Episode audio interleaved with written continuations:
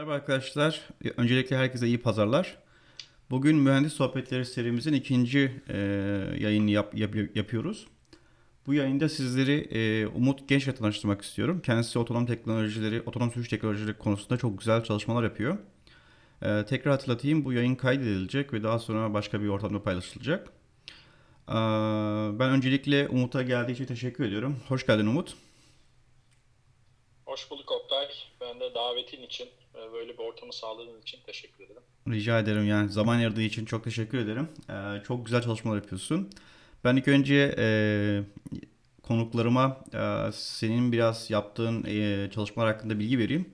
Daha sonra zaten soru cevap yaparız ve yayının son kısmında da ben Tamam. e, dinleyicilerden arasından sorular olanlar varsa sahneye davet ederim ve bu şekilde biraz daha etkileşimli bir yayın olur. Ee, Umut Umut hakkında kısaca bahsetmem gerekirse kendisi lisans derecesini ODTÜ'den elektrik elektronik mühendisliği bölümünden aldı. Daha sonrasında Manchester Üniversitesi'nde yüksek lisans ve Cambridge Üniversitesi'nde içten yanmalı motorların dayanıklı kontrolü üzerine Profesör Kate Glover danışmanlığında doktora yaptı. Burada e, kontrol mühendisliğine kontrol mühendisliğine ilgi duyan insanlar için küçük bir ek bilgi vereyim.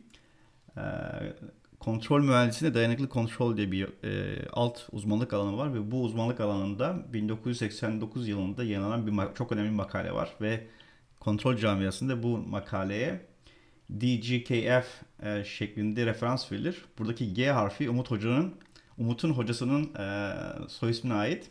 O yüzden e, çalıştığı konu çok çok önemli bir konu benim gözümde. Ee, Umut daha sonra mezun olduktan sonra, doktoran mezun olduktan sonra kısa kısa süreliğine TÜBİTAK, D-Space gibi kurumlarda çalıştı. Ve daha sonra e, AVL'in İstanbul'daki ofisinin kurulmasına öncü olduğunu biliyorum. Ve orada uzun yıllar e, yaklaşık 18 bir yöneticilik deneyimi oldu. E, e, son 3 senedir de otonom sürüş teknolojileri geliştiren Eatron Technologies diye kendi startup'ını kurdu ve orada yöneticilik yapıyor. Ve bugün daha çok aslında biraz bu startup kurulması sırasında yaşadıkları e, deneyimlerden falan konuşacağız. E,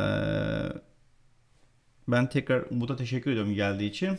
E, Umut bize biraz e, Eatron Technologies hakkında bilgi verebilir misin? Yani kendi firmanızda ne gibi çalışmalar yapıyorsunuz? Ee... Tabii tabii. Sağ ol, sağ ol Oktay.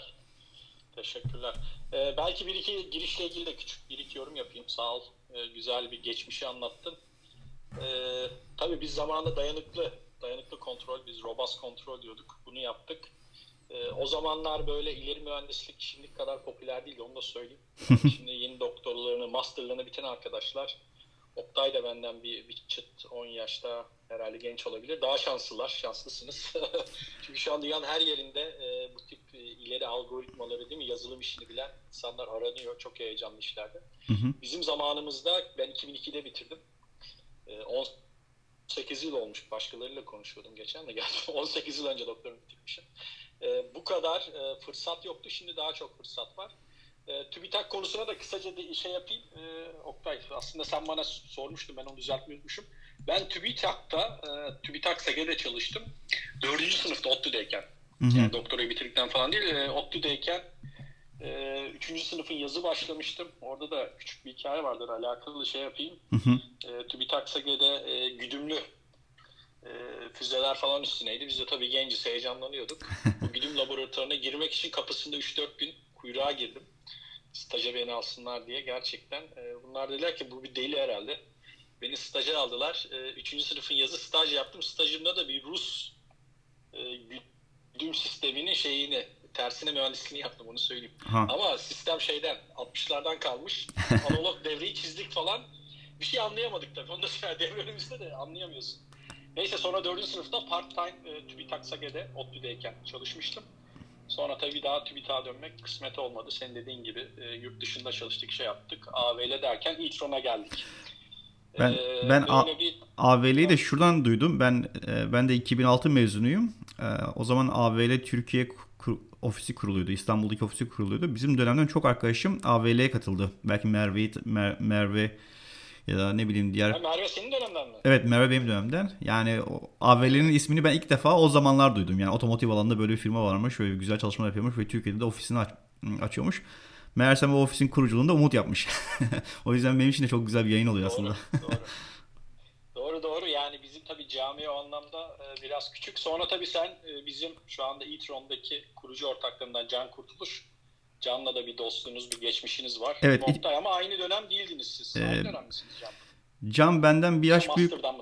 Can benden bir yaş büyük olabilir. Ben 2006-2009 yılında Uçak Uzay Fakültesi'nde laboratuvarda asistandım. Can da orada asistanlık yapıyordu. Beraber beraber çalıştığımız oluyordu. Nazım Kemal Üre var. O da benim e, o dönemki arka- tanıdığım arkadaşlardan bir tanesi. Yani bayağı bir aslında böyle dolaylı yoldan şeyimiz var. e, tanıdık arkadaşlarımız var. Doğru, doğru, doğru. Evet, evet. Oktay'la öyle bir şeyimiz var. E, hatta işte Nazım Kemal Üre Hoca da bizim aynı zamanda e-tron'da AI e, direktörümüz. Ondan da çok şey yapıyoruz. E, Oktay'la da ara ara sohbet ediyoruz. Sağ olsun bugün de edeceğiz. Oktay da bize her zaman Silikon Vadisi'nde ne oluyor ne bitiyor. Değil mi Oktay? Tiyoları paylaşıyorsun. Hatta seninle Silikon Vadisi'nde de buluşmuştuk. Neyse bence bunlara sonradan geleceğiz. Belki biraz akışa ben döneyim. Tabii. şey değil. E, şimdi e-tron teknolojiler. e-tron'u biz e, 2018'de kurduk. E, yani kurma e-tron fikri e, AVL Türkiye'de genel müdürken o fikir geldi. O zaman da e-tron, e, AVL Türkiye'yi ciddi bir yere getirmiştik. Diyoruz ya 2006-2007'de kurduk diye. E, yani bir 200 kişilik çok bayağı bir başarılı bir ARGE organizasyonu hale gelmişti. Şimdi de zaten öyle. Şimdi e, 200 250 kişiye yaklaştı herhalde. Ama sonra dedik ki ya daha bir global bir e, şirket işine girelim. Çünkü sonuçta dediğim gibi yani büyük firmaların belli bir yapısı var. e-tron'da amaç global bir e, yazılım, otomotiv yazılımda bir oyuncu, yeni bir firma çıkarmak. Ve dünyadaki bütün hem araba üreticilerine hem otomotiv yan sanayine hem de e, onun şeyinde bütün mobility'ye akıllı yazılım çözümleri verilmeli. Akıllı derken de akıllının altını şöyle e, doldurduk. Yani akıllı nedir? İleri kontrol olabilir. İşte bahsettiğin bu e, dayanımlı kontrol dediğin işte bizim H-infinity'ler, e, model predictive kontroller, işte optimum kontrol. E, umarım kon- kontrolcü arkadaşlar var bizi dinleyen yoksa çok sıkılacaklar. Bir ileri kontrol olsun. İki içinde tabii son 10 yılda bu e, yapay zeka makine öğrenmesi, neural network'lar çok öne çıktı. İşte e, içinde şey olsun, yapay zeka falan fonksiyonları olsun. Bu son şeyi de yöntemleri de kullanalım. Üç ama yaptığımız her şey otomotivde seri üretime yazılım olarak uygun olsun. Anladım. Şimdi bu bizim için çok önemli. Bu üç bacak var. Ve genelde bu seri üretime uygun olması bizim geçmiş, geçmişimizden geliyor. Biz tabii sadece bir akademik ekip değiliz. Uzun yıllar otomotiv ARGE'sinde, ürün geliştirmesinde çalışmış bir ekibiz. Otomotivdeki bir yazılımı ürün olarak geliştirmeyi çok iyi biliyoruz. e-tron'dan önce biliyoruz. Bunu buraya getirdik. Ama aynı zamanda dedik işte buraya AI machine learning gelsin, ileri kontrol gelsin. Çünkü özellikle otomotiv gibi, otomotivin 150 yıllık geçmişi var. Bu kadar oturmuş sektörlerde, biraz havacılık da böyledir. Oktay da yorum yapacaktır. Ee, her ne kadar çok kalifiye insanlar çalışsa da seri üretimde insanı taşıyan bir şeyde, çünkü güvenlik çok önemli olduğu için bu çok ileri yöntemleri rahat rahat kullanamıyoruz. Çünkü ileri yöntemlerde bir şey oluyor. Ya biz bunu gerçekten işte sertifikasyon yapabilir miyiz? Biz bunun bütün güvenlik testlerini yapabilir miyiz deyince ve biz dedik ki artık bunu değiştirmenin zamanı geldi. Ya gerçekten seri üretim araçlarda kullanabilecek akıllı, AI ile ileri kontrollü yazılımları geliştirelim. Burada da hem otonom, bugün daha çok otonomu konuşacağız. Otonom teknoloji üzerine çalışıyoruz. Ama bununla sınırlı kılmadık e-tron'u. Aynı zamanda batarya yönetim sistemi de yapıyoruz ki elektrikli araçlarda bütün bataryaları kullanmak çok önemli. Ve Vehicle Dynamics için de yapıyoruz. Onlara çok girmeyeceğim. Ama aracın değişik, önemli fonksiyonlarına akıllı yazılımları geliştiriyoruz. Otonom tarafına gelirsek, şimdi otonom sürüş e, tabii gittikçe önemi artıyor. Otonom derken yine çoğu arkadaşım bildiğini düşünüyorum. Seviyeleri kullanmak, doğru kullanmak önemli. Seviye 1'den seviye 5'e kadar tanımlanmış, e, SAE tarafından tanımlanmış seviyeler var. E, seviye 4 ve seviye 5'te sürücüye gerek yok. Gerçekten araç sürücüsü olarak gidebiliyor seviye 4 ve 5'te. E, 4'te bazı yerlerde gidebiliyor, 5'te her zaman gidebiliyor. Şimdi bunu yapan, Silikon Vadisi'nde seviye 4'ü 5'te ulaşan pek çok oyuncu var. Yine konuşacağız. Oktay bunları benden daha iyi biliyordur. Vadide bunlarla uğraşanları. Biz öbür taraftan geldik. Biz dedik ki biz seviye 4'e odaklanmayacağız ilçin olarak. Tabi zaman olarak da 2017'leri düşün. Yani şu anda konuşuyorum da bu fikirler 2017-2016'da 2015'lerde aklımız olanlar. Biz seviye 2'ye odaklanacağız. Seviye 2 ve seviye 2.5'a ya da işte 2 plus buna odaklanacağız dedik.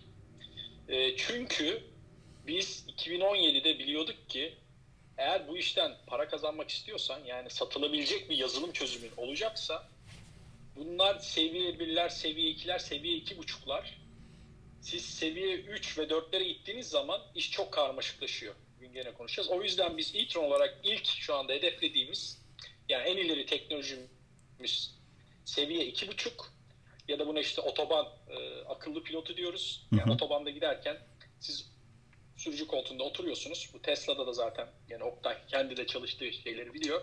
Siz oturuyorsunuz. Araç e, şeridi ortasında kendi kendine gidiyor. Yani direksiyonu bizim yazılım kontrol ediyor. Freni ve gazı kontrol ediyor. Yani otobanda konforlu bir şekilde e, siz hiçbir şey müdahale etmeden ve otomatik şerit değiştirme de dahil ki orada da yapay zekayı e, getiriyoruz. Deep Reinforcement Learning ile şerit değiştirme e, kararını veriyoruz. Dahil böyle bir otoban pilotunu ürün olarak şu anda endüstriye satmaya başladık. Yani bizim girdiğimiz yer o seviye 2, seviye 2.5'lar. Tabi bunun da altına inerseniz seviye 1'ler de var. Biz buraya odaklanan burada çok akıllı, çok en ileri e, ADAS diyoruz işte. Sürücü destek sistemleri, Advanced Driver Assistance sistemleri ürün olarak, yazılım ürünü olarak bütün sanayiye vermek için kurulmuş bir e, girişim, startup'ız. Ama kurucular genelde işte şeyden, otomotiv sanayinden gelmiş tecrübeli yöneticilerin kurduğu bir ekip. Öyle de biraz fark yaratıyoruz. Çok teşekkürler Umut. Yani gerçekten çok önemli noktalara değindin. Özellikle bu e, otonom sürüşle ilgili ben çok fazla startup görüyorum. Genelde bunların iş modellerinde biraz sıkıntı var. Ya çok basit işler yapıyorlar ya da bütün işleri kendi başlarına yapmaya çalışıyorlar. Ama dediğin gibi levi, e, seviye 4 ve 5'te bir şeyler yapabilmek için çok uzun yıllar araştırma yapmak lazım. E, bu uzun yıllar araştırma yapınca tabii eğer ortaya bir ürün çıkartamıyorsanız bu firmanın hayatta kalması biraz sıkıntı olabiliyor.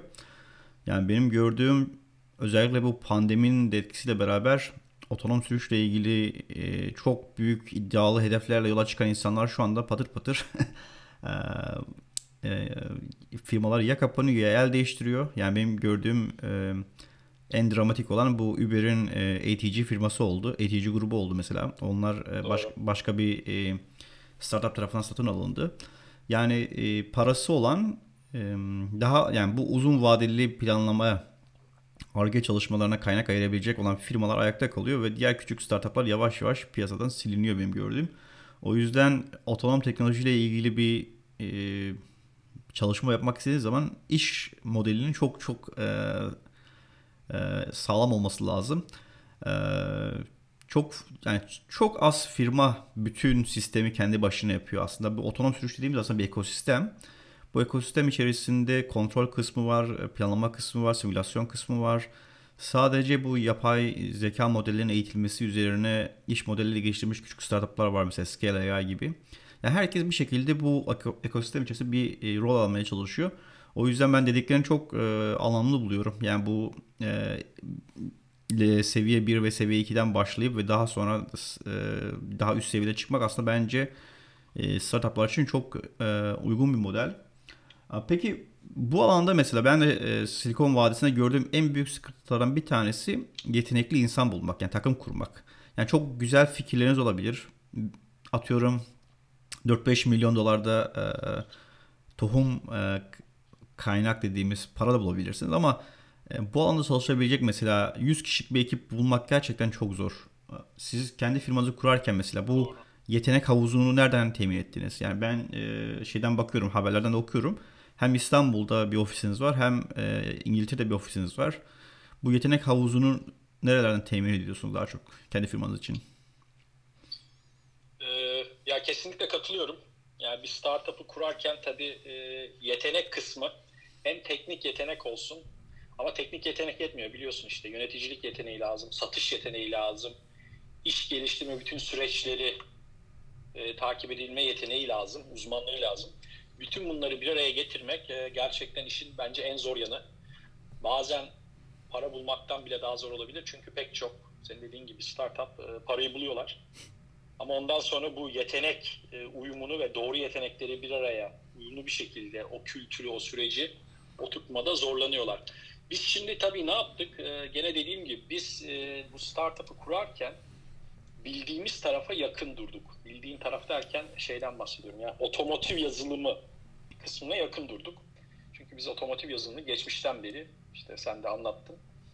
Yani ben 98 yılından beri otomotive yazılım yapan bir geçmişim var. O sırada farklı firmalarla çalıştık, farklı firmalar kurduk. O yüzden otomotiv yazılımına yakın olmamız bizim bazı yetenekleri e, almamızda işimizi kolaylaştırıyor. İşte biraz önce konuştuk ya yani ortak bir sürü arkadaşımız var, şeylerimiz var, geçmişimiz var. Hı hı. Yani biz zaten eko, e, bir mühendislik ekosisteminden geliyoruz. Şimdi ben Türkiye'deki e, yetenek havuzuna çok yakın biriyim. O geçmişimden dolayı. Sonuçta toplarsam belki Türkiye'de ayrılanlarla beraber 300 kişiyi, 400 kişiyi, az bir rakam değil. Yani son 10-15 yılda işe almışızdır. Direkt ben değil ya da ben benle çalışan yöneticileri diyorum. Şimdi bu ciddi bir şey. Ee, onun dışında e, diğer güzel yan, tabii İngiltere'de geçmişimiz var. Ben İngiltere'de de yöneticilik yaptım. Hatta bir yazılım elektronik ekibi kurdum İngiltere'de de 2005 ile 2008 arasında. Daha da Türkiye'de e, büyük bir operasyona e, girişmeden önce. Şimdi orada da bir tanıdığımız bir network'ümüz var. E, işte İngiltere'de okumuşluğumuz var. Yani bu bu network'ü canlı tutmak dediğim gibi dedin ya niye Türkiye'de niye İngiltere'de aslında bir e, geçmişimize bakarsan işte Türkiye'de son 10 yılda bir ciddi değil mi deneyimimiz var, başarı hikayelerimiz var. Belli bir şeyleri e, kazanmışız.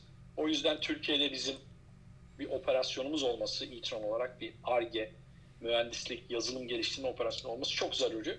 Bunu kurduk. Bunu kurmazsak olmazdı zaten. Dediğim gibi yani Türkiye'de ve özellikle İstanbul'da iyi çalışabileceğimiz, yakından bildiğimiz çok iyi mühendis arkadaşlar var. Zaten bir kısmı da bize e, bize katıldı. Bu çok önemli. Şimdi öbür taraftan İngiltere'yi de biliyoruz. Ama e, İngiltere'nin özelinde bir de startup'ın şöyle bir şey var. Startup'ın dünyada oyuncu olması için özellikle bizim alanda diyeyim derin teknoloji yani yaptığınız şöyle basit bir şey değil. Değil mi Oktay? Yani ne diyorsun? Otonom araç. Biz bu işe girerken pek çok kişi bize güldü. Yani ben aslında biraz o konuya da gelecektim. Alman yapar, Amerikalı yapar, e, Japon yapar. Bu şey e, kısmını nasıl açtınız? Hani memleketteki insanların bu önyargı kısmı nasıl açtınız? Özellikle para konusunda. Çünkü ben oradayken benzer işler yapmaya çalışan arkadaşlarım vardı ve karşılaştıkları ilk soru şuydu. Bu işi daha önce kim yapıyor, nasıl yapıyor falan. Ama siz gerçekten önemli ve daha yapılmamış bir şey yapmaya çalıştığınız zaman ya bu sorun sorulmaması lazım ama Türkiye'deki yatırımcıların böyle bir şeyi var. Yani bunun benzeri yapılıyor mu bir yerlerde falan. Bir şekilde aslında o problemin zorluğunu kendi kafalarında şey yapmaya çalışıyorlar. E, ölçeklendirmeye çalışıyorlar. Özellikle bu konulardaki mesela ön yargıları falan e, nasıl aştınız onu da merak ediyorum aslında. Yok kesin ya bence çoğunu aşamadık. Onu da söyleyeyim. Yani Türkiye'de teknoloji özellikle derin teknoloji diyelim ya da ileri belki Türkçesi aslında doğru. İngilizce deep diyorlar da bence Türkçesi ileri teknoloji. Yani Türkiye'de ileri teknoloji yapmak çok zor arkadaşlar destek almak. Yani savunma sanayinde biraz daha şanslıyız. Orada bir şeyler yürü yapanlar var. Çok güzel. Ama savunma sanayinin dışında e, e, Oktay'ın dediği gibi yani şeye girmek çok zor. Yani yatırım alamıyorsunuz. insanlar inanmıyor. Bizde genelde e, para sahipleri teknolojiden hiç anlamıyorlar. Tamam mı? Sıfır. Yani e, ticareti çok iyi biliyorlar. Mal al mal sat işte ne bileyim. inşaat işini zaten çok iyi biliyoruz. Onu biliyor. Operasyonu iyi biliyoruz. Ama böyle biz işte akıllı yazılım yapacağız, bunu yapacağız, onu uçuracağız, bu kendi kendine gidecek deyince yani bu konuda ikna edemiyorsun. Bence biz de edemedik. Bizim bir şansımız ne? Ee, Türkiye'de bu konuya para yatırabilecek çok az bir iki e, risk sermayesi var. Bizim işte venture capital VC dediğimiz. Bunlardan gene bakın işte bu network ve çevre olayı. Bunlardan birisinin kurucu ortaklarından e, Gökhan. Gökhan benim e, eskiden beri tanıdığım bir arkadaşım. Yani böyle bir VC'de, ilerici bir VC'de e, eskiden tanışıklığımız olan bir arkadaşımız vardı. Onlar da bizim daha önceki başarılarımızı bildiği için, e-tron'dan da önce e, ve e, bu alana hakimiyetimizi de bildiği için otomotiv yazılımında. Ya orada bir şanslı çıkış yaptık. İlk yatırımı Türkiye'den aldık. Ama niye İngiltere'ye onu bağlamak istiyorum. Şimdi dünyada oyuncu olacaksanız şirketin bir ayağının dünyadaki kabul edilebilir, dünyadaki para bu yatırım dünyalarına yakın bir yer olması lazım. Bunlardan biri senin olduğun yer değil mi? Silikon Vadisi. Hı hı. Burada inanılmaz. Bunlardan acayip para var. Şimdi Silikon Vadisi e, belki konuşacağız konu konuyu açıyor ama bana uzak geldi. Sonuçta ben de sizin kadar genç değilim artık. Çok uzak her anlamıyla şimdi. Yani 40'ından sonra Silikon Vadisi'ne gidesim gelmedi. E, İngiltere ile bir geçmişimiz var. İngiltere'de işte ben uzun yıllar çalışmışım. Masterlarımı, doktorumu yapmışım. Bir network'üm var. O yüzden benim için yani global ayak neresi olsun tamam. İstanbul olmak zorunda olacak. Zaten hemen yaptık. Global ayak benim için İngiltere olması daha doğru bir seçenek oldu. Çünkü İngiltere'de de inanılmaz bir Amerika kadar olmasa bile Avrupa'nın en hareketli yeri. Hı hı.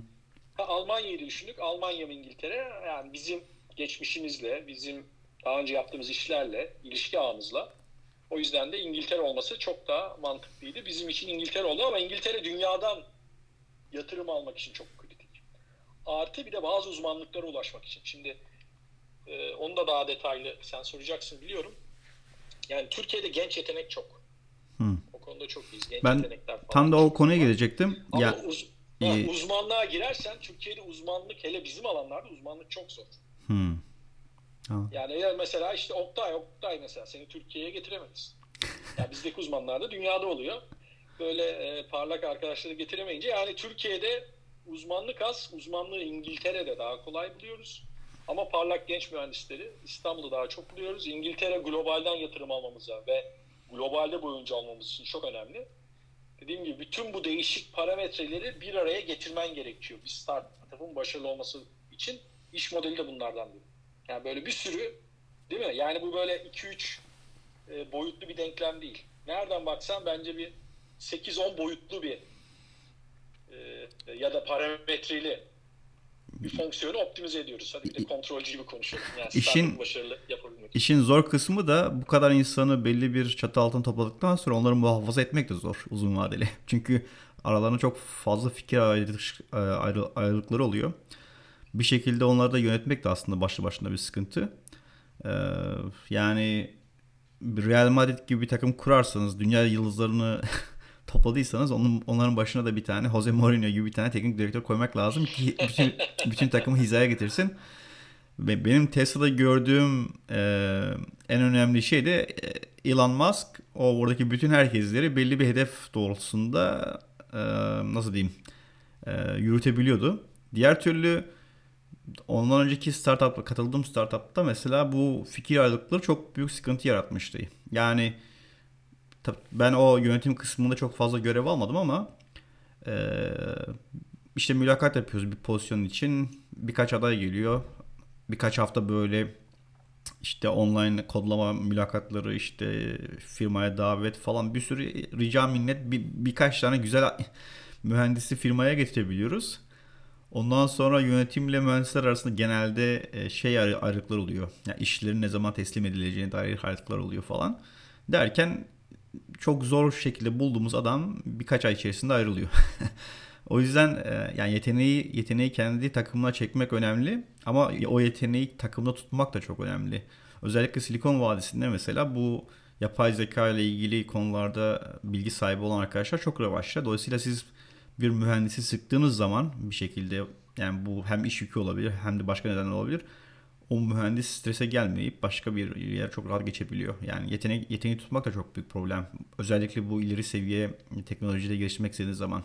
Çünkü uzmanlık olduğu yerde çok fazla adam yok. Yani o konuları bilen çok fazla adam yok.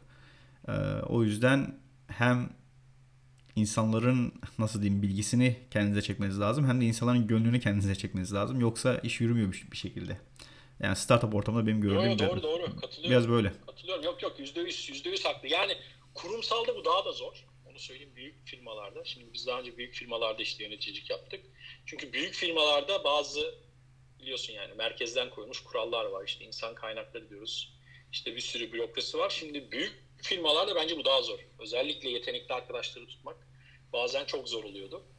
Şimdi biz tabii e-tron'dan önce dediğim gibi pek çok böyle e, özellikle de otomotiv tarafında Alman menşeli firmada uzun yıllar çalıştığımız bir tecrübemiz var. Şimdi bu tecrübe gene e, bize çok avantaj oluyor. Her şeyi çözemiyorsun çünkü eskiden de her şeyi çözemiyorduk. Ama şeyi tekrar söylemek istiyorum. Yani e bir avantajı da kurucuların sadece işte ben değil Can Kurtuluş olsun, Amadeo Bianchuman olsun. Biz hep uzun yıllar kurumsal büyük firmalarda yöneticilik yapmış ve beraber çalışmış bir ekibiz. O da önemli. Bizim zaten geçmişten gelen beraber çalışma şeyimiz var, deneyimimiz. Daha önce öğrendiğimiz bir sürü hatalar var. Bu arada bu konuşmada da ya çok söyleyeceğim şey anlaşılmasın yani. Sürekli hata yapıyoruz. Öyle bir şey yok. Arge ortamında olur. Bize yönetici falan öyle olmuş. Hayır hayır yöneticilikte de yani işte olur ya bazı çıkar işte her şeyi iyi yapıyoruz. Öyle bir şey yok. Nasıl? Ama bizim e, diğer yanımız ne? Hatadan hemen öğrenmeye çalışıyoruz. Zaten kontrolcüyüz yani. Feedback al hop tutmadı mı? Correction yap.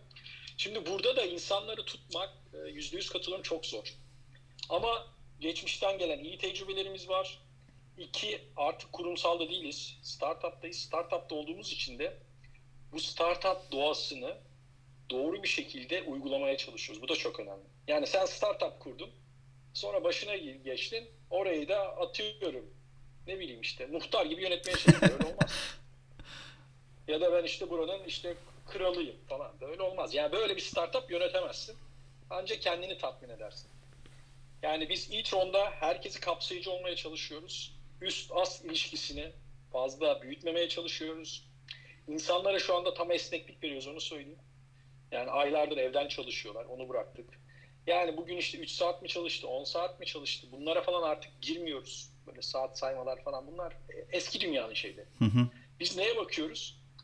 Proje ekipleri var. Biz insanlar artık proje etrafında yapılandırıyoruz. Yani bir proje var, otonom araç seviye 2 projesinde misin? O projenin proje liderleri var, proje yöneticileri var. Hı hı. Altta belli değişik fonksiyonlar geliştiren ekipler var. O fonksiyonların lider mühendisleri falan olabilir. Ama bu proje etrafında şekilleniyorlar. Başka projeye geçince başka bir yapılanma olabilir.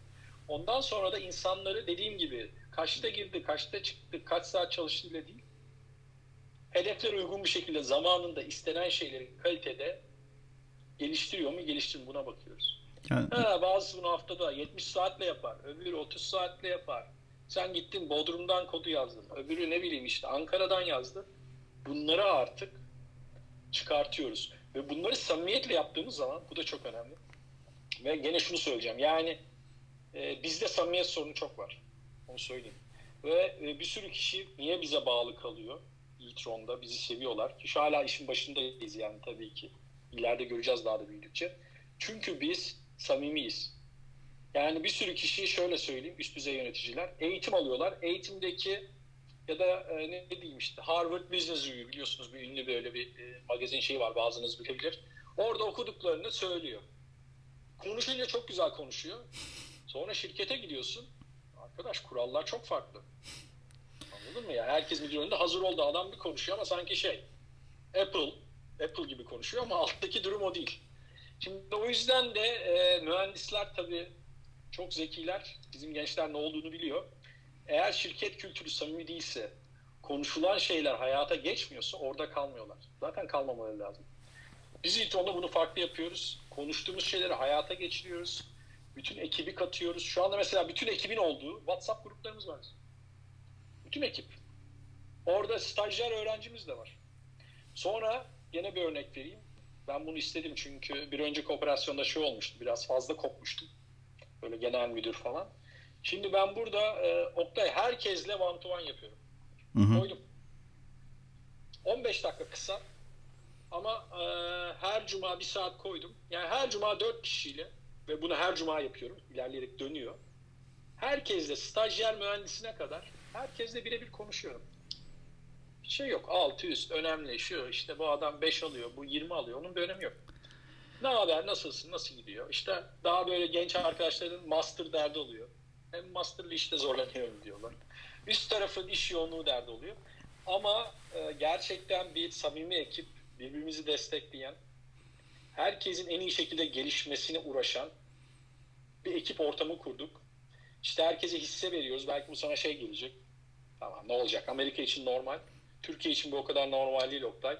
Herkese e, hisse şeyi falan veriyoruz. Opsiyonu veriyoruz. Dediğim gibi herkesle birebir konuşuyoruz herkesi en iyi şekilde geliştirmek için e, bir ortam yaratmaya çalışıyoruz. Yani mükemmel miyiz? Alakası yok. Her şeyi yani yapabiliyor muyuz? Yok. Yani öyle bir şey de yok. Yani herkesin her dediğine evet diyoruz da hata yapmıyoruz demiyorum. Ama samimi bir uğraşımız var. Güçlü bir e, ve evrensel değerlerle yönetilen. Anladın mı? İşte İngiltere'deki, Fransa'daki, Almanya'daki, Amerika'daki gibi iyi bir başarılı startup kültürünü yaşatmak için bayağı uğraşıyoruz. Bence Türkiye'de iyi bir yerdeyiz. Ha bizi zorlayan ne? Ya da beni zorlayan daha tabii bunun aynısını İngiltere'de de yapman lazım. Şimdi İngiltere'de bu bağlılığı falan kazanmayı biraz daha öğreniyorum. Çünkü O- bir şekilde Oradaki Türkiye'de daha şeyiz. oradaki iş kültürü nasıl Evet. Türkiye'ye göre? Yani Türkiye'deki mühendisler bir firmadan mesela ne zaman ne, ne zaman veya neden ayrılmak ister veya ne bileyim İngiltere'deki mühendisler bir firmadan neden ve ne zaman ayrılmak ister konusunda. Ee, şimdi önce biraz İngiltere'yi anlatayım sonra Türkiye. Tabii tabii ben İng- İngiltere'de daha- İngiltere'de daha hiçbir iş yapmadım bilmiyorum aslında. Arkadaşlar da merak ediyorlardı dinleyiciler Ya daha daha benim benim görüşlerim tabii uzmanı değilim. Yani o şey değil sonuçta. İngiltere'de 10 tane şey de yönetmelik. Ama daha önce yönetici şey oldu. İngiltere'de benim gördüğüm daha profesyoneller. Bağlılık yaratmak daha zor. Ee, yani genelde öyle gelip bir duygusal bağ firmayla o kadar yaratmıyorlar. Ee, oradaki ekipler. Daha bir kendi şeyine bakıyor. Anladın mı? Kendi çıkarına göre. O yüzden de İngiltere'de daha hızlı iş değiştirebilirler. Ee, sadece mesela bir faktör para için bile bence çok daha kolay iş değiştirebilirler. Bu iyi kötü demiyorum. Biraz daha şey.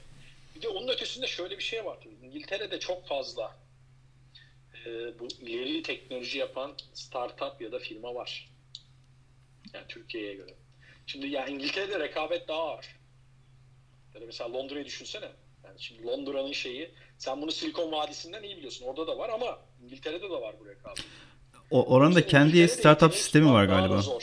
Yani King- var, var, Kings var. e, ve Londra'da acayip şey var. Hı. Yani para falan da dönüyor. Büyük paralar da dönüyor. çünkü orada İngiltere'de e, şey zor. Daha zor. oradan yani Londra'da kurulan bazı startupların yöneticileri ara ara Bay Area'ya geliyorlar genelde. Yani buradan e, yetenek almaya çalışıyorlar falan. Çalıştıkları yer de e, or- yani Lond- Londra'nın içerisindeki Silikon Vadisi denen bir bölge var herhalde orada. Çok fazla böyle startup'ın olduğu bir yer. Orada da bayağı bir ekosistem olduğunu duydum aslında. Yo, var işte güçlü firmalar. Mesela Google DeepMind var. Oradan bir tane AI'cı almak kolay mı? Değil hocam. Google DeepMind'ı bırakıp E-Tron'a. Ya bence gelse iyi olur ama yani onu onu öyle kolay yapamıyorsun. Ya da bazı arkadaşlarla konuşuyorum. İşte Amazon'a girmiş. Amazon'un işte e, data science ekibinde. Şimdi yani bunlar çok güçlü isimler. Amazon'u, Google'u şeyi. E, yani İngiltere daha zorlu ama İngiltere'de de ne yapıyoruz? Biz gene otomotivin içindeki yetenekleri çekiyoruz. Otomotiv yazılımını, otomotiv kontrolü ilgilenleri. E, otomotiv içindeki yetenekler şeye biraz daha uzak. O Londra'daki o ekosisteme biraz daha uzak. E, onu şey yapıyoruz. E, Türkiye'de insanlar ne iş değiştir dersen bence e, insanlar bir verilen sözler tutulmadığı zaman Türkiye'de iş değiştiriyorlar. Ki bu önemli. Yani bence orada biraz haklılık da var. Öyle çok kolay söz vermemek lazım. Bir o. E, iki bir de buna kadar doğru bilmiyorum. Daha kurumsallarda oluyordu. E, Türkiye'de bizde bir ünvan şeyi var hocam. Hı. Yükselme şeyi var. Anladın mı bir isteği nedense? Belki azalmıştır. Bir beş yıl önce vardı. Ve pek çok iyi mühendisin buna fazla kafayı taktığını düşünüyorum. Burada mesela İşte hemen bir ekip lideri olayım, lead olayım, şey olayım, işte bir title alayım. Fazla bu title'lara, ünvanlara takılıyorlar. E, Türkiye'de bunu yönetmek de kolay değil. Ya- Yani bizim gibi yöneticileri zorluyor. Burada mesela şey var. e, bir teknoloji firmasına girdiğiniz zaman iki farklı kariyer yolu seçebiliyorsunuz. Birisi yöneticilik anlamında ilerliyor. Diğeri de e, technical track dediğimiz böyle teknik anlamda ilerle- ilerleyebiliyor. O mesela e, belki büyük bir yönetici, CEO falan olamıyor ileride ama bir fellow olabiliyor veya ne bileyim bir distinguished engineer falan olabiliyor ve bunların maaşları da bayağı iyi yani. Yani bunlar maaşlarını yükseltebilmek için illaki yöneticilik e, kısmına girmek zorunda bırakılmıyorlar. Ki her iyi mühendisten de çok iyi bir yönetici olduğunu da düşünmüyorum ben. E, yani bir insanın teknik bir konuyu çok iyi bilmesiyle o insanın bir ekibi yönetebileceği aynı şeyler değil. Bazı insanları daha çok böyle kendilerinin en iyi yaptığı iş neyse o alanda ilerlemelerine ve daha e, kıdem almalarına izin veren bir sistem var. Aldıkları maaşlar da buna göre e, ve söz, ver, verdikleri kararların etkisi de buna göre de e, etkili oluyor firma içerisinde benim gördüğüm. O yüzden e, mühendisleri böyle illaki yönetici olacaklar diye bir e, endişeye e, sürüklemiyor buradaki sistem biraz.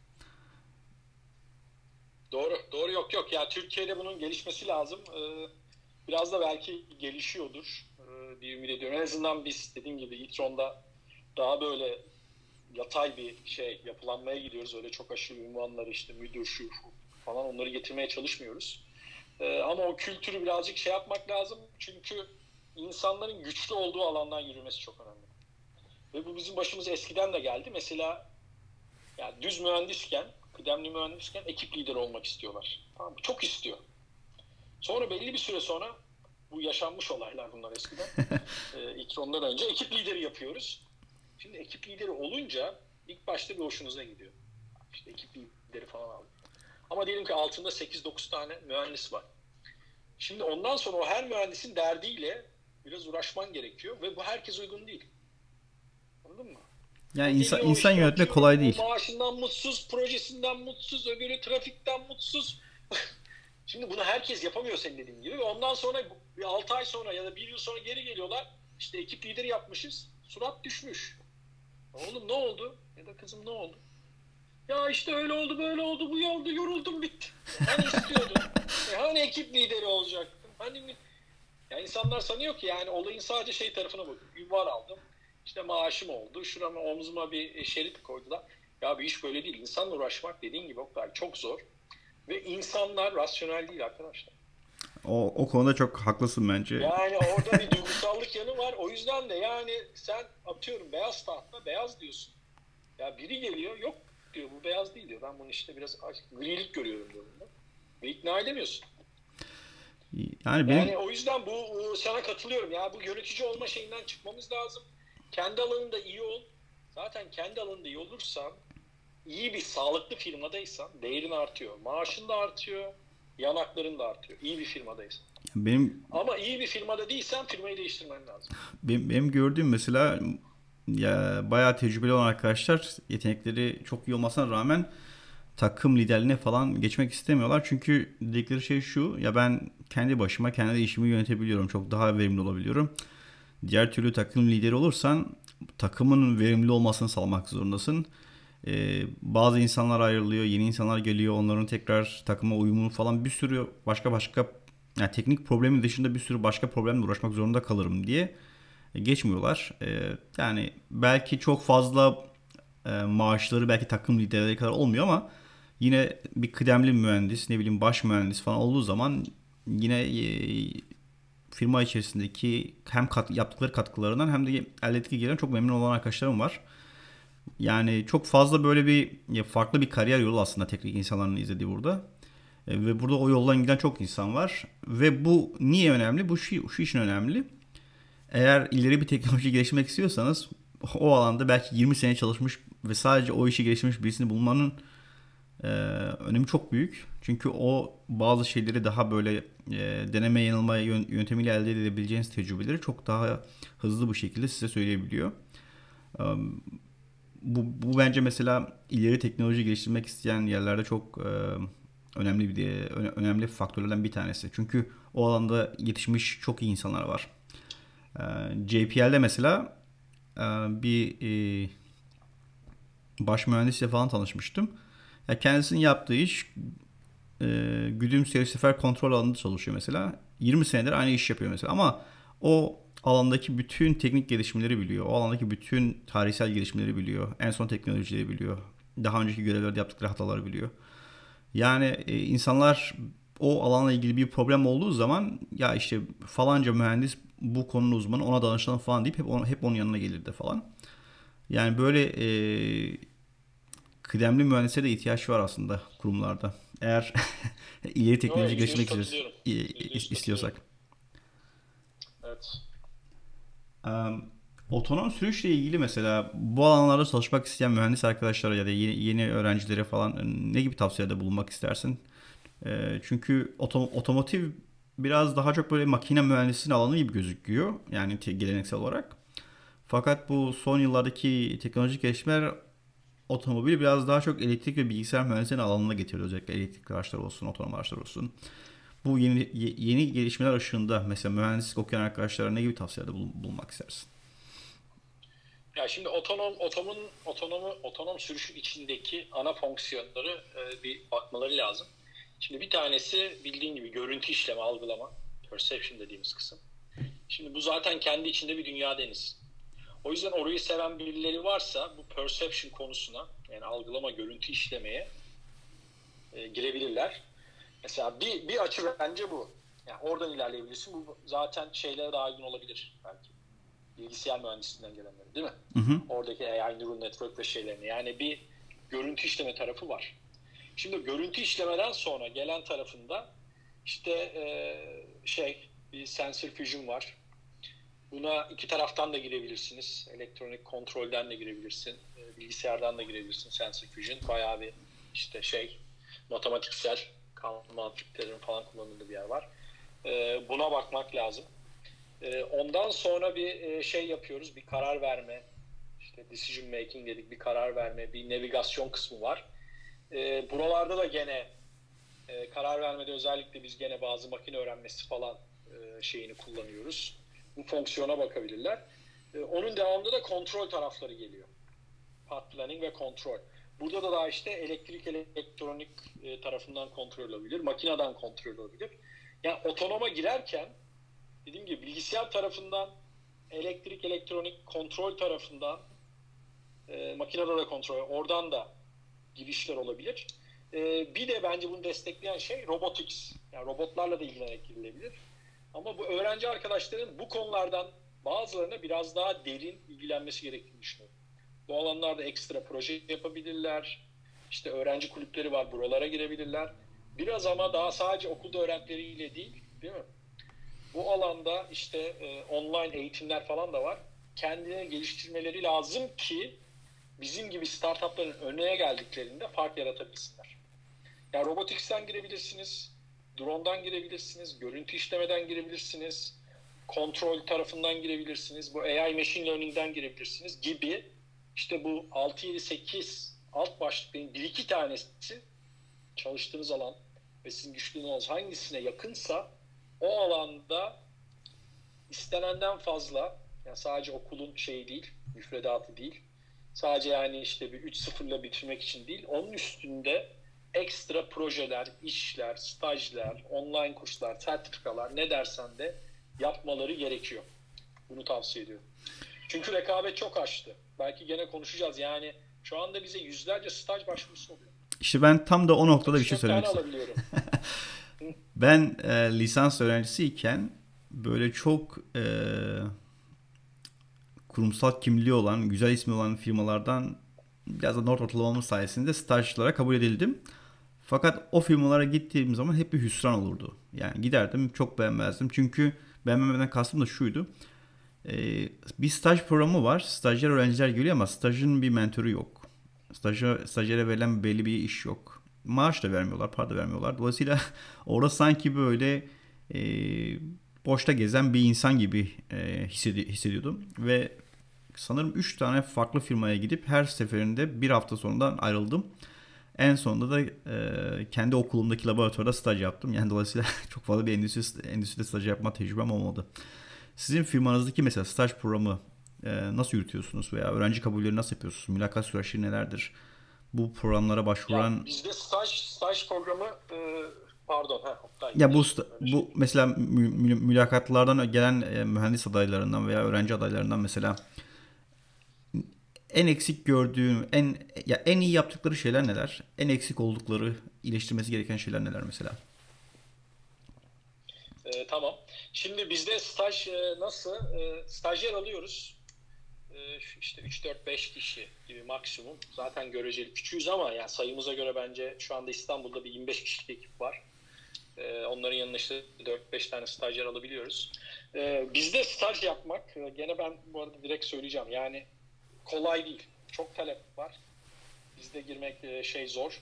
Biz stajyerlere direkt para veriyoruz arkadaşlar. Biz bir de o klasik staj yapmıyoruz. Yani öyle bir ay falan geleyim altı hafta öyle bir şey yok. Ya bizde staj demek bize gelince bizde haftada minimum iki gün çalışıyorsun. Parasını da alıyorsun. Bu üç güne de çıkabilir. Yani biz stajyerleri e, yarı zamanlı mühendis olarak ekibe katıyoruz. Genelde dördüncü sınıf oluyorlar. Hı hı. Ve e, dediğim gibi çok keyif alıyorlar çünkü direkt projenin içine giriyorlar. Yani araç modeli yapıyor olabilirsin. İşte e, adaptif cruise kontrolü algoritma yapıyor olabilirsin. Bizim kendi biliyorsun SimStar diye bir simülasyon simülatörümüz var. Hı hı. Unreal motorunda gerçekleştirdiğimiz. Bunun içine işte e, şey yapay zeka e, şeyleri, modelleri falan koyuyor olabilirsin, şey yapabilirsin.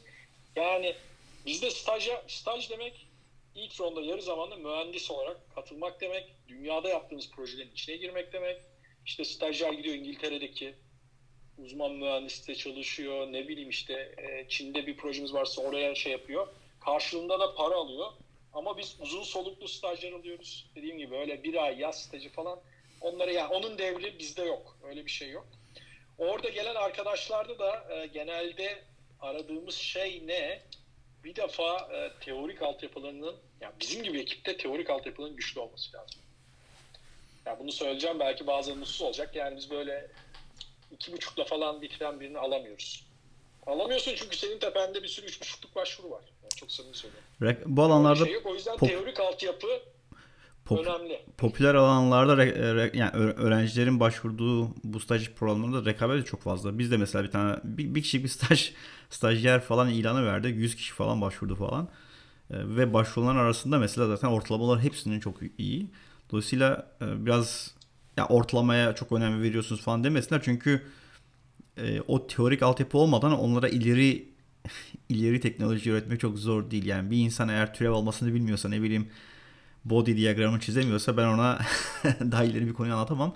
Ya da anlatabilirim ama staj programında buna ne zaman mı var ne de imkan var. Ee, yani o staj programının e, amacı okulda öğrenmesi gereken bilgileri öğretmek değil. Onların üzerine bir şey koyup firmanın e, yararına olan bir işi halletmek. Yani benim, benim, benim staj programını gördüm, gö- gö- staj programı ile ilgili yorumum biraz bu şekilde. Evet evet şeyi katılıyorum bir de şeyle de konuşuyorduk ben bugün e, sen bu soruyu soracağını bildiğim için Can'la da konuştum biraz. Sonuçta ben öyle teknik mülakatlara artık o kadar maalesef girmeye vaktim olmuyor. Ya orada gördüğümüz şu yani bir grup arkadaş e, çok böyle yani konuları ezberleyip okuldan çıkıyorlar. Tamam bir ezberci şey oluşmuş. Hı hı. Şimdi e, çok böyle ezbere dayanınca ve teknik mülakatta senin dediğin gibi yani hadi arkadaş bir bodeyi çiz değil mi? Hadi bana bir şunun bir stabilitesine bak. Örnek veriyoruz. Bu başka şey konuda da olabilir. Böyle sorular gelince e, afallamaları ya da yapamamaları tabii şaşırtıyor. O yüzden de temel yani okuldaki temel konulara biraz hakim. Özellikle bizim işte bu arada. Her iş için demiyorum. Ama bizim yaptığımız iş, Oktay'ın yaptığı işler de öyle. Yani bir aracı otonom götürmek bu e, iPhone'a app yapmaya benzemiyor arkadaşlar. Öyle bir şey yok. İnsan taşıyorsun. Yani çok ciddi bunun altında hem aracın dinamikleri, şuyu, AI falan yani bunu çok sıkı, sağlam, ciddi bir mühendislik sürecinden yapman gerekiyor.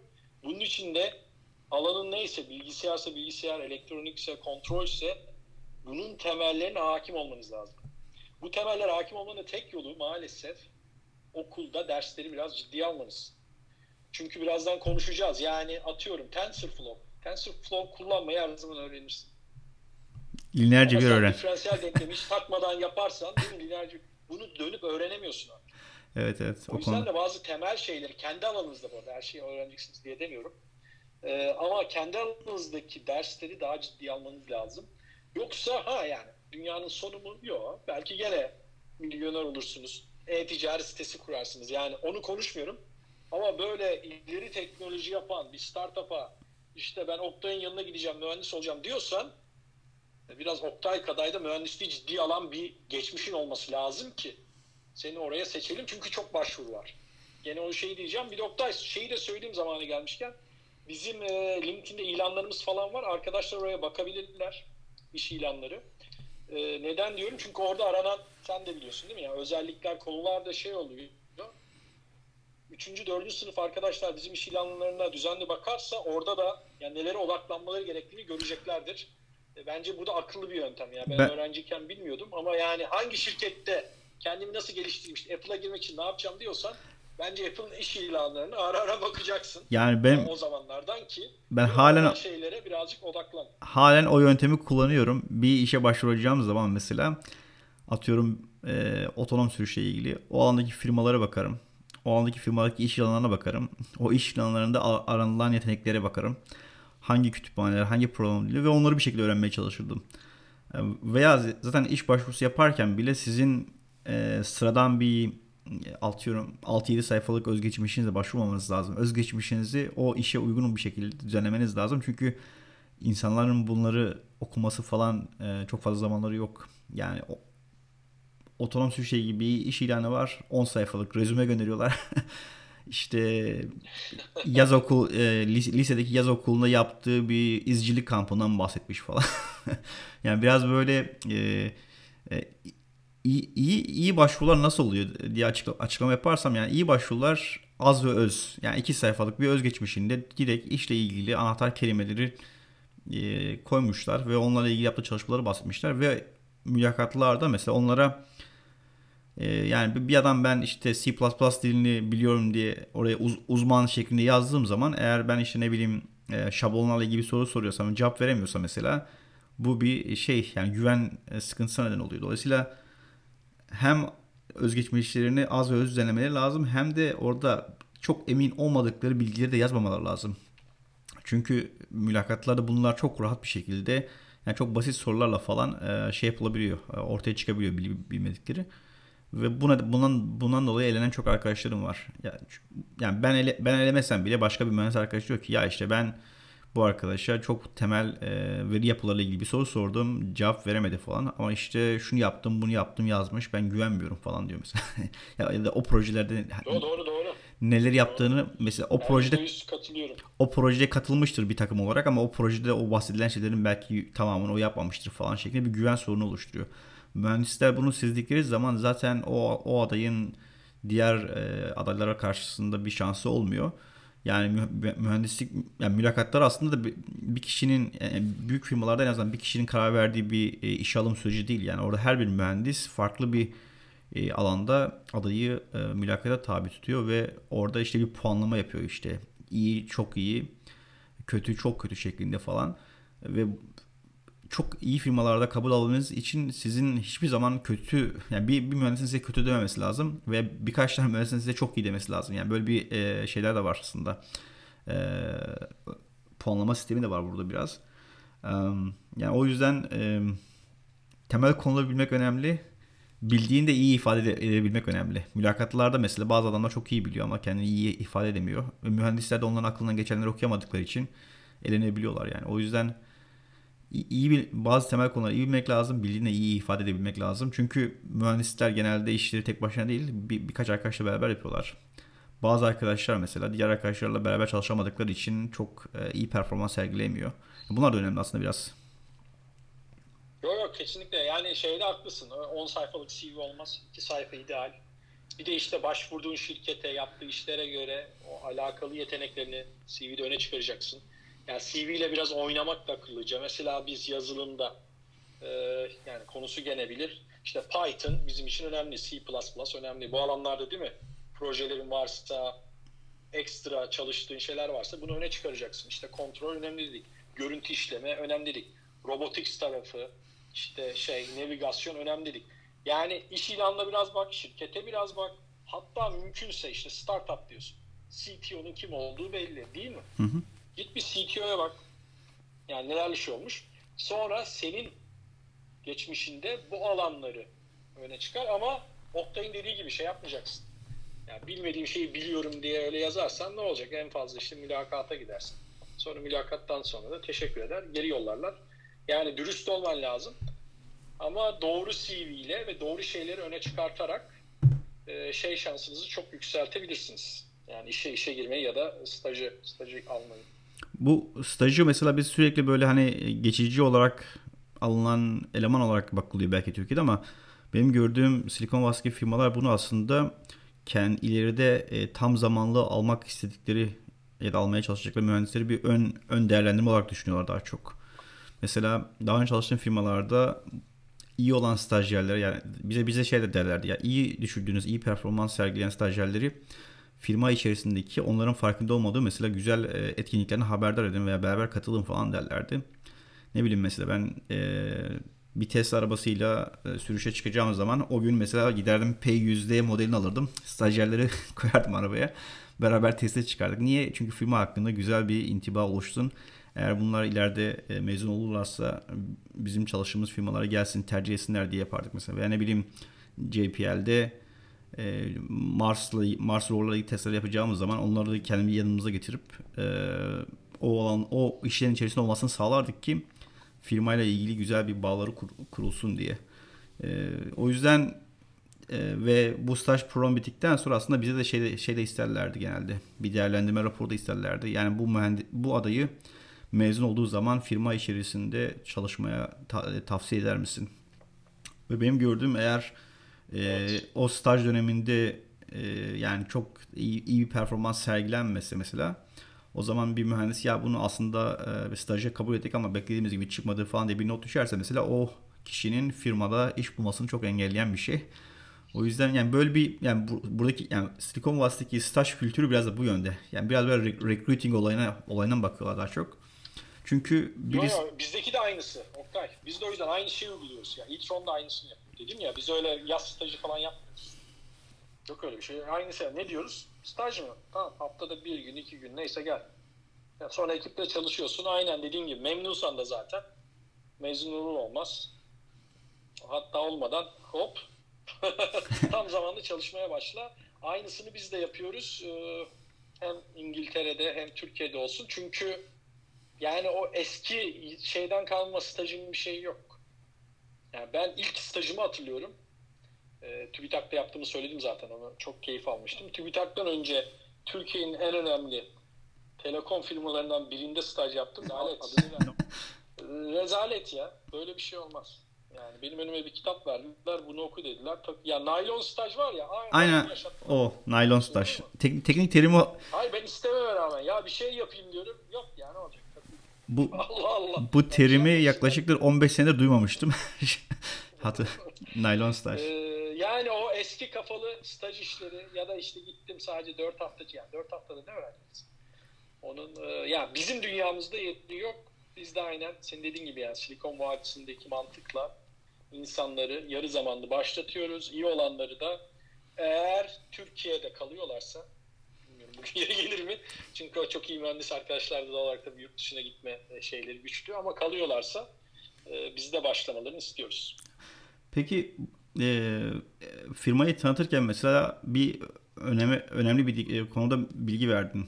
E, seviye 4, seviye 5 değil daha çok böyle 1, 2, 2 artı falan seviyelerinde ürünler çıkartmaya çalıştığınızdan bahsettiniz. Ben diyelim bir yazılım yaptım. Bilgisayarım çalışıyor. Ben bunu bir e, son kullanıcı arabaya taşımak istersem hangi süreçlerden geçmem lazım? Ve e, bunu şeyden diye soruyorum çünkü seviye 4'teki ve 5'teki yazılımda biraz daha karmaşık. Dolayısıyla onların testi daha uzun sürüyor. Acaba 1, 2 ve 2 artıdaki ürünlerde mesela bu sürenin daha görece ne kadar daha kısa olabiliyor? Yani ne kadar rahat olabiliyor diğer üst seviyelere göre? Ya şöyle rahat rahat dediğin e, şimdi dediğin gibi belli bir süreçler var. Benim yazılım geliştirmenin bir süreci var. Otomotive işte mesela biz e, otomotive spice diyoruz. Spice'ı duymuşsundur. A-Spice diye bir süreç var. Mesela yazılım buna göre geliştirmen lazım. Bir şey bu. E, fonksiyonel güvenlik var. ISO 26262. Şimdi buna göre bütün bu çünkü gene aynı yerdeyim yani insanlar merak ediyorsa insan taşıyoruz. Yani arabada da güvenlik çok kritik ve kanunen zorunlu. Orada arkadaşlar yani öyle değil ben yaptım öyle bir şey yok koyamazsın. Kanunen zorunlu. Uçakta da böyle. insan taşıyorsun. O yüzden dediğim gibi yani e, yazılım geliştirme sürecini yani o şeyde eğer A-Spice'e göre geliştirmediysen Oktay o bilgisayarda iyi çalışıyor dedin ya. Hı hı. Sen onu bir defa sıfırdan tekrar A-Spice'e göre geliştireceksin. Onu göstermen lazım. Ya benim şey bu. bunu böyle Fonksiyonel güvenliğini geliştireceksin. Sormamın nedeni de bana da böyle mailler geliyor falan. İşte bir fikrim var Oktay abi şunu bir e, otopilota koyalım falan. Şimdi direkt kendi bilgisayarına koymuş, çalışmış ama bu biraz yani işin tek yazılım geliştirme kısmı ile ilgili. Ama süreç yazılım geliştirmekle bitmiyor. onların belli bir kurallara uygun ol gelişmesi lazım. O işin konsepti diyelim biz yani. değil mi? Dedin ya bir konseptin var. Konsept iyi çalıştırıyorsun. Ya bizde konsept, bu arada konsept çok değerlidir. Yani ilk başta o işin akıllı tarafı ama bu belki işin yüzde on beşi. Ondan sonra bir %85 var. Bunu seri üretime, otomotivde yapacaksan. %85'lik bir süreç var. Ve bunun içinde her adımda sürekli bir test etme, değil mi? Validasyon. Sonra tabii hataları düzeltme, tekrar test etme. İşte bunu e, diyelim ki yazılımda yapıyoruz. Yazılımı test ettin şeyde, bilgisayar ortamında. Ondan sonra biz bunu simülatöre koyuyoruz. Simülatörde test ettik. Simülatörden sonra biz LabCar dediğimiz bir şey var. LabCar diye bir şeye koyuyoruz. Bunu da test ettik. Bunların hepsi aylar alıyor. LabCar'dan sonra gerçek araca gittik. Gerçek araçta test ettik. Gerçek araçta pilot testi yapman lazım. Atıyorum minimum 10-15-20 araç. Hepsinin bir 100 bin kilometre. Bak Oktay bunlar paralel. Yani bu şey değil. Bütün bu testlerden geçecek. Hı hı. Ondan sonra bunların değişik onaylarını ve sertifikasyonunu şey e, hakem firmalarla yani resmi firmalar bu onay işte NCAP şunları falan yani burada inanılmaz bir süreç var. Ve şimdi biz bunu e, level 1, level hadi level 2.5 diyelim. Daha çok bizim şu anda iş yaptığımız. Level 2'de ve 2.5'da biz bunu atıyorum 2 yılda falan tamamlayabiliyoruz. 2-3 yılda. Ama level 4'e gidersen level 4'te şöyle oluyor. Level 4'te zaten mesela diyorsun ya onay alacağım. Hı hı. Ya onay alamıyorsun. Çünkü onunla ilgili daha yönerge yayınlanmamış.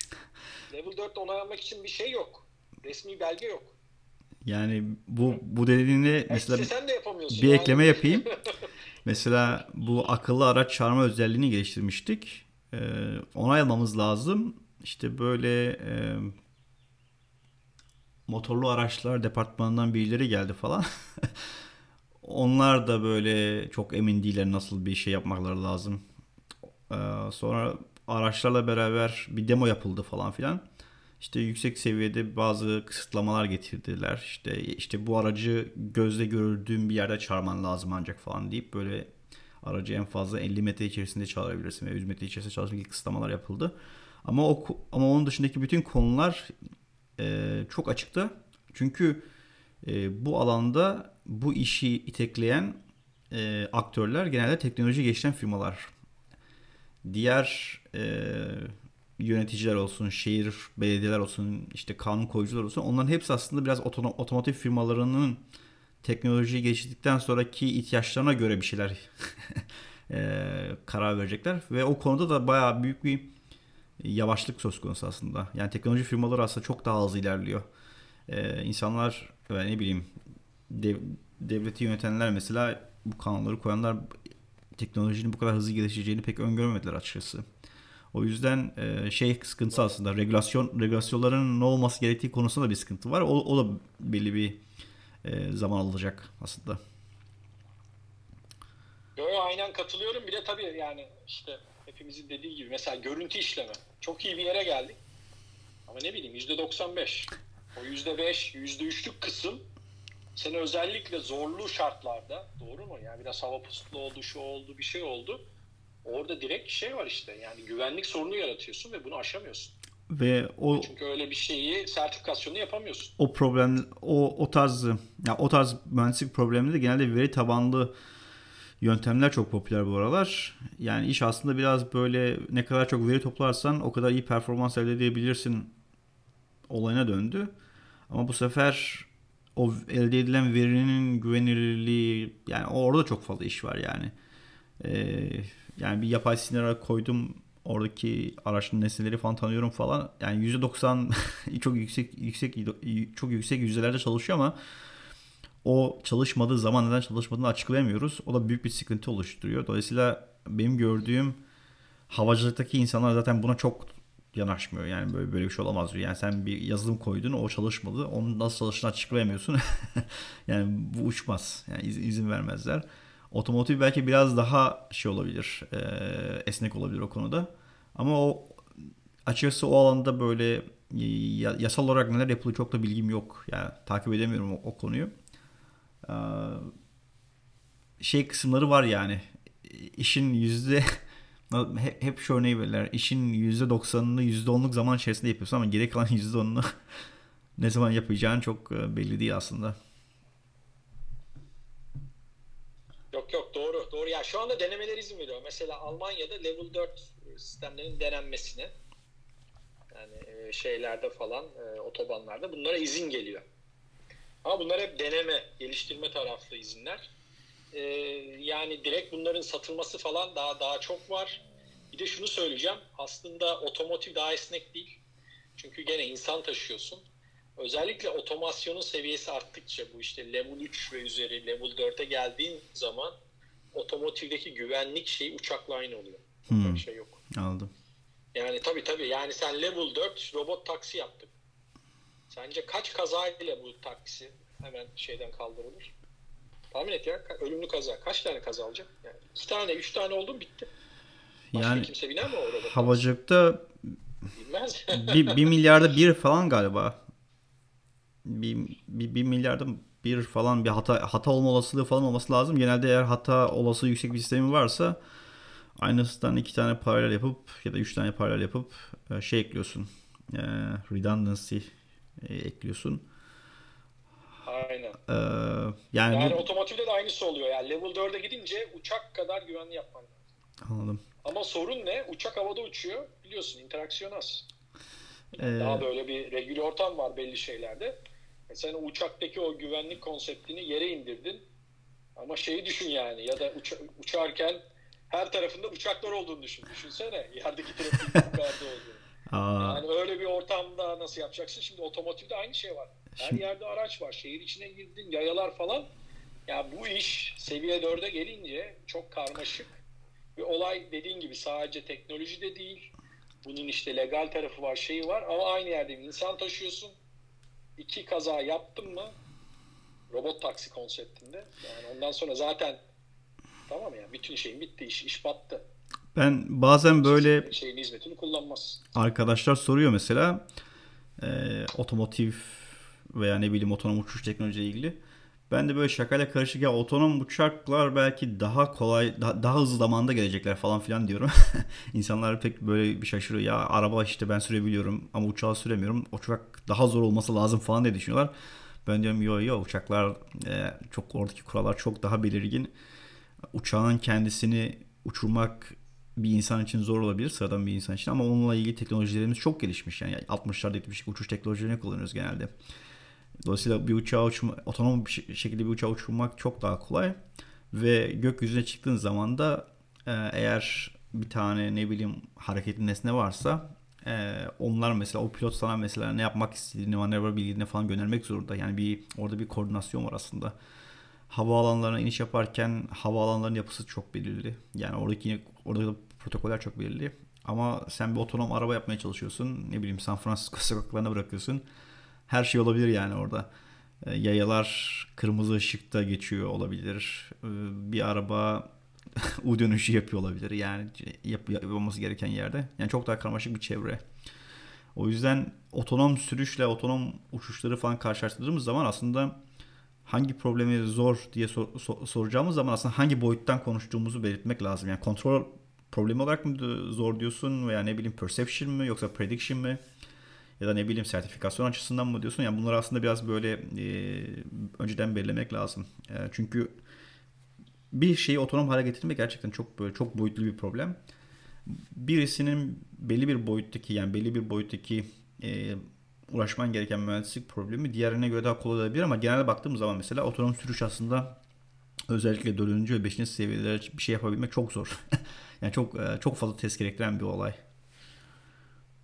Yo, ürün yapmak çok zor. Ya bu arada şey yanlış anlaşılmasın. Şimdi bilen arkadaşlar da var. Yani sonuçta dediğin gibi Waymo işte Google'un ekibi değil mi? Phoenix'te tamamen otonom, sürücüsüz, güvenlik sürücüsü olmadan şey taksi hizmetine başladı. İşte Cruise San Francisco'da başladı. Şimdi burada neyi görüyoruz? Limitli bir alanda değil mi? Yani İstanbul uygulayalım. İşte Beşiktaş'ın merkezinde çok iyi haritaladığın bütün neredeyse dijital değil mi? Şehri yazılıma koyduğun işte inanılmaz sensörlerle donattığın araçlarını falan yani çok pahalı ekipmanlarla kurduğun araçlarla çok iyi bildiğin bir alanda robot taksi hizmeti verebiliyorsun. Bu zaten gelecek. Ama bu limitli. Sen o robot taksiyi San Francisco'dan al, atıyorum Miami'ye koy. Çalışmaz. Geofence, geofence diyorlar işte. yıl uğraşman lazım. Yani çalışma hemen çalışmaz. İnsan gibi değil.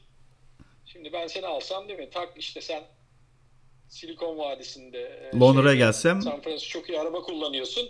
Londra'ya da gelme orası şey ama Miami'ye gittin hemen kullanırsın. Toronto'ya gittin. Bizim burada yön değişiyor ya. Şimdi. Evet yok ben ona bilerek örnek verdim çünkü e, daha önce çalıştığım firmada bizim otopilotu İngiltere'de falan çalışmamız istendi. Bayağı bir yön, yön yönden dolayı bayağı bir uğraşmıştık. E, çünkü trafiğin akışını farklı olduğu için. E, ama insanlar genelde otonom, otonom sistemlere göre çok daha rahat adaptasyon sağlayabiliyorlar. Ama eğer sadece böyle haritalamaya bağlı bir otonomi sistemi geçirdiyseniz bu sefer her gittiğiniz yerde önce orayı bir haritalama yapmanız lazım. Bu da çok büyük masraf yani. Ama şu anda haritasız gitmiyor ya. O seviye 4'ler o HD map dediğimiz map olmadan çok güçlü bir sağlam detaylı işte e, localization falan olmadan Oktay sen daha iyi biliyorsun. Yok. Yani çalışmıyor yani bu seviye 4'ler. Ya işte... O yüzden de onu yapmak zorundasın. Onu yapınca işte belli yerlere limitli kalıyorsun. Senin dediğin gibi belli şartlarda oluyor. Şu anda da level 4'ü yani merak eden oluyorsa göreceğimiz şeyler level 4 işte belli büyük şehirlerin belli bölgelerinde bir 5-10 yıl arasında robot taksileri göreceğiz. Kampüslerde değil mi? İşte robot e, işte bu otomatik, otonom shuttle'ları falan göreceğiz kampüslerde. Şehir hastanesi büyük yerlerde, gene o limitli yerlerde göreceğiz. E, bir de otonom delivery göreceğiz. Yani şey, bu, bu şey, şey dağıtımı, paket dağıtımı falan. Çünkü o da yavaş hızla gidiyor. Yani düşük hızla giden saatte 15-20 bunları göreceğiz. Ama onun dışında böyle hadi hop ben girdim işte beni Londra'nın e, ya da Londra'dan beni şuraya götür. Cambridge'e götür falan gibi yani e, böyle otonom level 4 ben de uyuyacağım. O iş öyle daha bilmiyorum yani. 20 yılı falan olabilir. Şey Kolaydır. küçük bir e, anımı anlatayım. 2015'te MIT'de e, bu Newtonomi'nin kurucusu Emilio Frazzoli var. Bir konuşma yapıyor evet. falan. Kendi MIT takımının 2007'deki DARPA yarışmasındaki tecrübelerine falan bahsediyor. Aa, ya dedi DARPA yarışması geldi. Yani duyuru geldi. Mühendis mühendisleri topladık, öğrencileri topladık falan. İşte daha önce böyle bir şey yapmamıştık. Bir tane Toyota araba aldık dedim. İşte güvenli olsun, her şeyi görelim diye birkaç tane LiDAR koyduk. LiDAR, LiDAR Veloline'ın LiDAR'ı vardı bir tane. Bir de bunlar o zamanlar e, SICK'den e, lazerler falan vardı diyor. Diyor 5 tane lazer koyduk diyor. Bir sürü kamera koyduk diyor. Sonra diyor e, yetmedi bilgisayar gücümüz birkaç tane şey koyduk diyor. Hızlı bilgisayar koyduk diyor. Sonra diyor arabanın içerisinde şey e, enerjimiz yetmedi arkasına bir tane jeneratör koyduk falan diyor. Bir ara, arabanın fotoğrafı var. Fotoğrafın içerisinde bir sürü sensör var. Arkasında jeneratör vardı. diyor çok ısınıyordu. Bir tane AC klima da taktık diyor araba diyor. Arabanın koca arabanın içerisinde yani bu bir SUV sadece bir şoförün oturabileceği kadar bir boş yer kalmış. Diyor bu arabaya diyor biz 500 bin dolar falan para harcadık diyor. diyor ben İtalyanım diyor. Benim bu kadar param olsaydı ben bir Ferrari alırdım diye. o, o yüzden otonomiyle ilgili bir çözüm yaparken aslında işin maliyet kısmı da çok önemli. Yani aracın üzerine e, binlerce dolar sensör koyduk, koyduktan sonra ben o problemi çözdüm diyorsan zaten e, ürünleştirme kısmında büyük bir sıkıntıların olacaktır büyük bir ihtimalle. E, o yüzden e, yani bir problemi çözmek demek aslında ucuza mal edebilip yani satabilecek bir şey mi? Yoksa bir laboratuvardaki araştırma projesinden öteye gitmiyor biraz. Ee, soru sormak isteyen epey bir arkadaş var. Umut istiyorsan evet, so- şey sor- yapalım? Biraz evet. soru cevaba geçelim. alalım çok da beklettik. Evet.